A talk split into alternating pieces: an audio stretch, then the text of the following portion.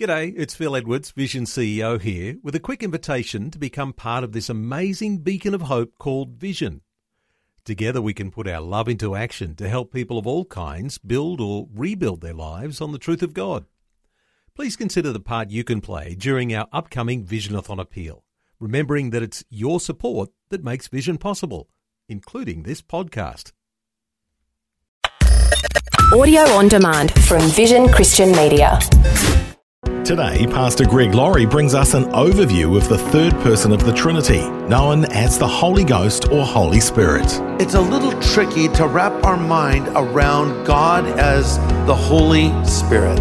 However, the Bible tells us that the Holy Spirit is going to do a unique work in your life. He's going to seal you, He's going to guide you, He's going to advocate for you, He's going to empower you, and He's going to fill you again and again. This is the day when the lost are found.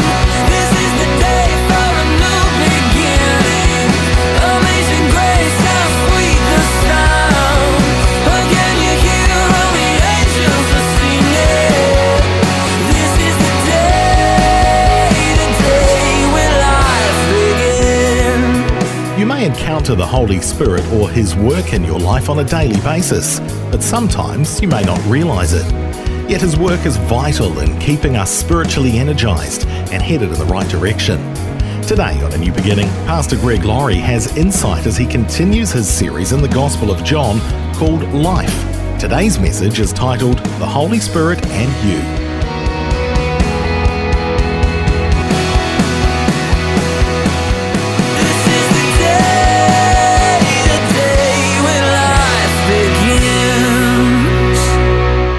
We're in the Gospel of John, so turn in your Bibles to John 14. John 14. You know, the Bible, of course, tells us that God is a Father in heaven. That's how our Lord taught us to pray.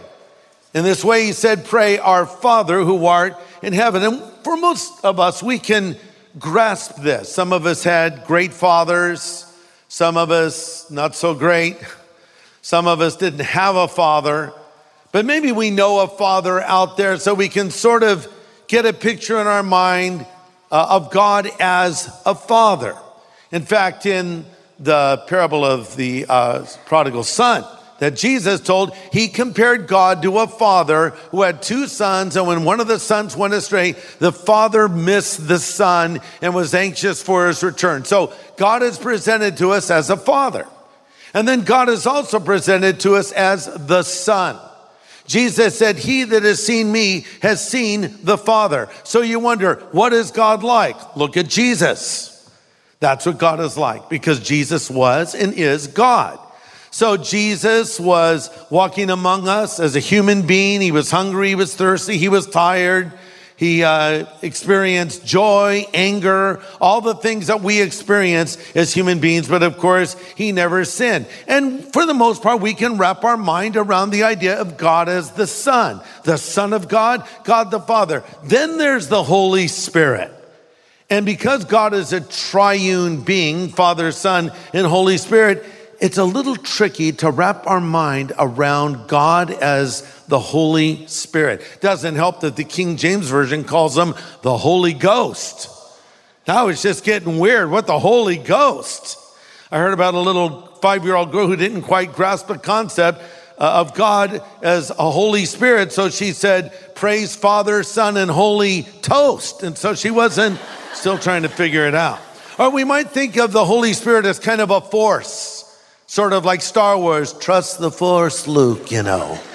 So we think the Spirit's like a force. There's God the Father, there's God the Son, and there's this kind of force out there called the Holy Spirit. But that is actually not true. Now, maybe we think that because in Scripture, the Holy Spirit is compared to wind, fire, and comes on Jesus in the form of a dove. However, the Bible tells us that the Holy Spirit has a distinct personality, and it also tells us that the Holy Spirit is God. In fact, there are even specific sins we can commit against the Holy Spirit, including grieving, quenching, resisting, and most notably, blaspheming Him. And in fact, blaspheming the Holy Spirit is the only sin that is actually unforgivable. And I'll talk about that at the end of the message. But it's interesting grieving the Holy Spirit. You know, only a close friend can be grieved. You know, somebody cuts me off on the freeway, it doesn't grieve me, it just ticks me off, right? Uh, but if my wife cuts me off, or my son cuts me off, or someone that I love, uh, well, that might be more grieving. If a stranger insults me, I'm irritated. But if your best friend or your spouse insults you, you're grieved. You see, it's different. It, because it's a relationship, we can grieve the Holy Spirit. So, why did the Holy Spirit come? What is the purpose of the Holy Spirit. What does the Holy Spirit want to do in our lives? We'll read about that in just a moment, but sort of to set the stage here. We're in John chapter 14. And it's open with these very familiar words of Jesus in verses 1 to 3 that Jonathan shared with us last Thursday. Let not your heart be troubled. You believe in God, believe also in me. In my father's house are many mansions. If it were not so, I would have told you. I go to prepare a place for you. And if I go and prepare a place for you, I will come again and receive you unto myself, that where I am, you may be also.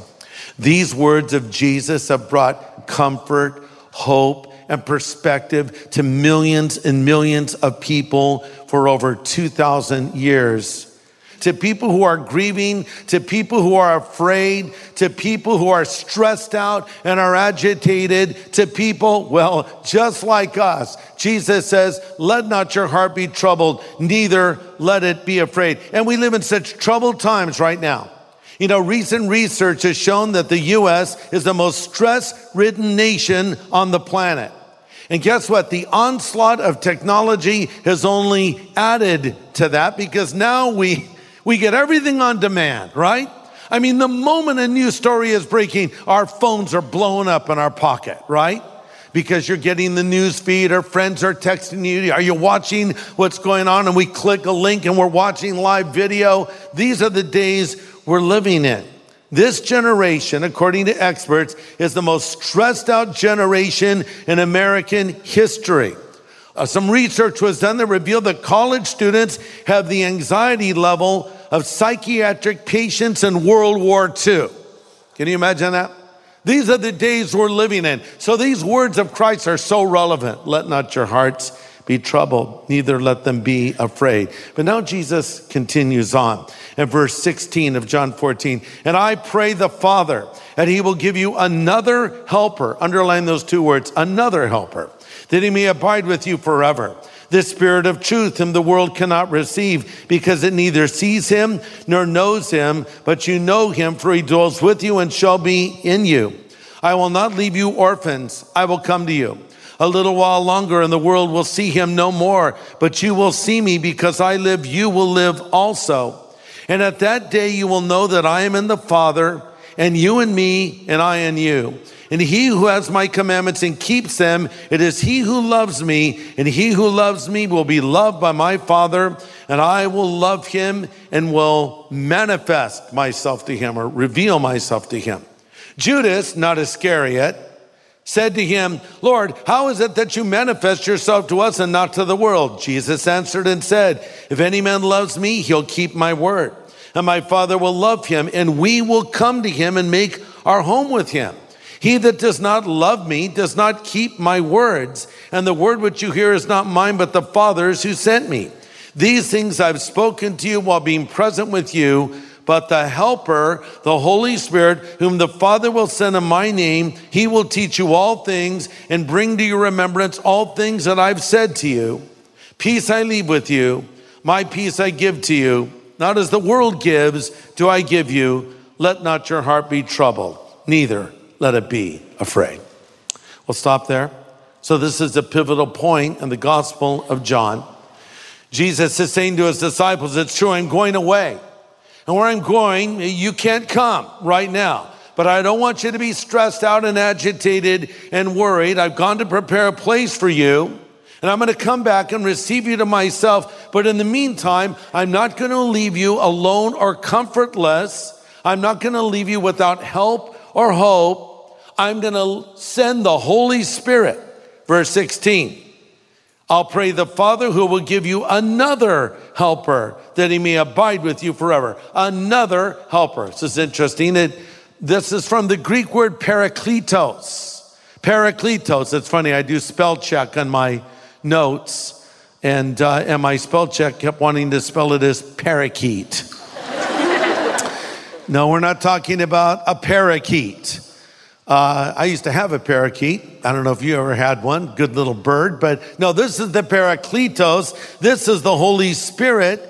And what it means is Parakletos means one who is called alongside to help. And another translation of the word is an advocate. Even another translation puts it this way another friend for you. Another friend for you. So when Jesus walked this earth, those disciples had a privilege that we don't have. They could reach out and grab him by the shoulder. They could ask him a question. They could look into his eyes. They would hear the timbre of his voice. They were with him in person. And there he was. But now he's saying, I'm going to leave you, but I'm going to send the Holy Spirit. And the Holy Spirit is going to do a unique work in your life. He's going to seal you. He's going to guide you. He's going to advocate for you. He's going to empower you. And he's going to fill you again and again. You're listening to A New Beginning with Pastor Greg Laurie from Harvest Ministries in the US. Today, we're learning about the Parakletos, the Helper, the Holy Spirit, and His work in our lives. Pastor Greg continues now. You know, another way the word parakletos is used is one who pleads a cause before a judge, like a legal assistant or an advocate, or for lack of a better word, an attorney or a lawyer. The Holy Spirit comes to our side, studies our case, and helps us to plead this to someone else, and that is the judge. By the way, the same word, parakletos, is used to describe what Jesus does as our advocate. In 1 John 2 1, we read, My dear children, I'm writing this to you so you will not sin. If anyone does sin, we have an advocate with the Father who pleads our case before the Father. He's Jesus Christ and he's truly righteous. So what you thinking, wait, wait. So wait, who's my advocate? Is it Jesus Christ or is it the Holy Spirit? Okay, you ready for this? Both. You have two advocates. You want to talk about a dream team? Here's how it works. You're in a court of law. God the Father is the judge. At the right side of God the Father is God the Son, who is your advocate. He's your attorney. He's talking to the judge. Meanwhile, your other advocate, the Holy Spirit, is standing by your side and helping you, directing you so you can plead your case. And here's one other great thing to know. By the way, the judge his son is your attorney. Okay, so that works out really well in your favor. Because when things start falling apart, the son turns to the father and says, Hey, dad, uh, we know that uh, Greg is guilty of the things he's charged with, but uh, we all know what I did for him at the cross of Calvary. You say, Oh, I'm not worthy to approach God. That's right. You're not worthy, and you never were, and you never will be. Can we just get that out of the way once and for all? Because I hear people say, I'm just not worthy. You never were worthy. On your best day ever, you weren't even close to being worthy. You know that day when you got up at five in the morning and read the Bible for an hour, and then you prayed for people all around the world, and you shared the gospel 18 times, and you went to church that night. Remember that day, that really awesome day? You weren't even worthy on that day. And then you weren't worthy on the next day when you slept in and forgot to read your Bible. You didn't tell anyone about Jesus. In fact, a few people were offended by your behavior. And then you missed the service that night. No, you weren't worthy on that day, and you weren't worthy on your best day. It's never been about your worthiness, it's always been about your advocate. Jesus Christ, who paid the price for your sin, and the Holy Spirit, who helps you to plead your case. Now, there's a lot of misunderstanding concerning the role and working of the Holy Spirit in the lives of both believers and unbelievers. Um, remember, I said the Holy Spirit is not an it, it's a him, it's a personality. Because later in John 16, 8, Jesus says of the Holy Spirit, when he has come, he will convict the world of sin, of righteousness, and of judgment. So again, the Holy Spirit is not an it, he's a him. For a being to be considered a person, he or she must possess certain characteristics. First among those is intelligence, then there is will, then there is emotion. So to be a person or, or to be a personality, you must have intelligence, you must have will, and you must have emotion. Trees don't have emotion, uh, rocks don't have emotion, cars don't have emotions. Sometimes we may think of a car as uh, someone we talk to. I've talked to cars before, usually old cars that don't start because old cars are cool to look at, but they always are breaking down. And you're going, really? Are you serious? Are you going to do this to me right now? You're like talking to the car, right? but we know that's not a, a real personality. Now, animals have personalities. They have will, they have emotion. Man, you always know where you stand with the dog, right? Dogs are so expressive. And sometimes it even looks like they're smiling, you know? They're just tongues hanging out, tails wagging, everything's good, you know? They lick you. Cats, no one can figure them out. And even when they lick you, their tongue is like sandpaper and, and you know, but they do still have a personality, a bad one, but a personality. Reptiles are beings that have will, very limited intelligence, and not much of a personality. I used to collect reptiles. I don't know why now in retrospect, but I had turtles and snakes and lizards and you name it, I had it. And uh, not a lot of personality. But, but in contrast, God is a person, He has a personality. So the Holy Spirit has a personality, and the Holy Spirit has intelligence. He has intelligence. 1 Corinthians 2:10 says, God has revealed these things to us by His Spirit. The Spirit searches all things, even the deep things of God. No one knows the thoughts of God except the Spirit of God. So the Holy Spirit knows the thoughts of God. Objects don't know things, fires don't know things, plants don't know things, but the Holy Spirit knows things. Also, the Holy Spirit has a will. He has a will because we read in 1 Corinthians 12, speaking of the gifts of the Spirit that God's Holy Spirit distributes, it says He gives to each one these gifts as He wills.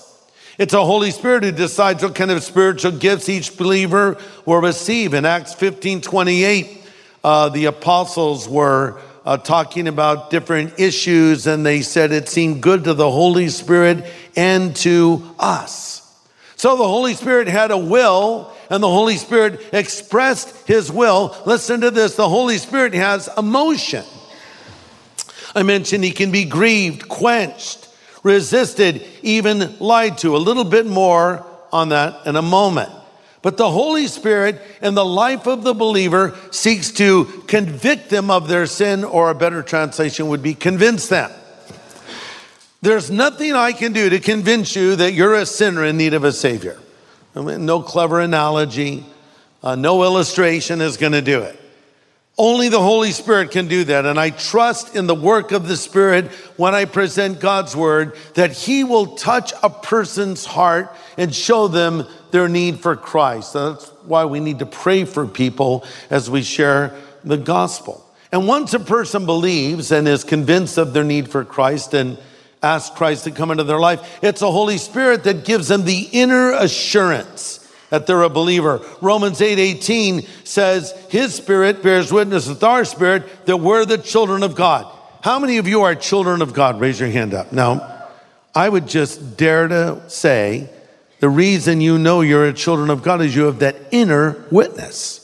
It's not just that the Bible says you are, you believe the Bible and what it says, but there's something deep inside of you that says, Yes, I am a child of God. And I know I am a child of God. You know where that came from? From the Holy Spirit. His spirit is bearing witness with your spirit that you are a child of God. And not only can I sense that I'm a child of God, but I know it when I meet another child of God. Maybe we've only known each other for five minutes, but boy, there's an immediate connection because they're a fellow believer and the same Holy Spirit that lives in me lives in them as well. Those are things that the Holy Spirit does.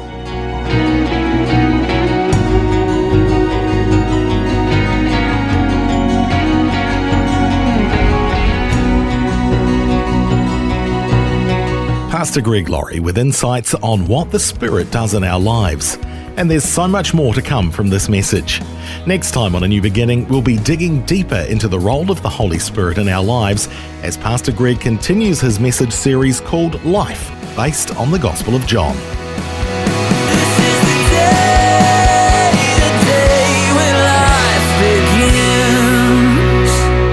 Today's message from Pastor Greg Laurie was called The Holy Spirit and You. If you'd like to listen again, just download the free Vision Christian Media app where it's available as a podcast, along with more inspiring Christian content. Just search your app store for Vision Christian Media. Station sponsor. Thanks for taking time to listen to this audio on demand from Vision Christian Media. To find out more about us, go to vision.org.au.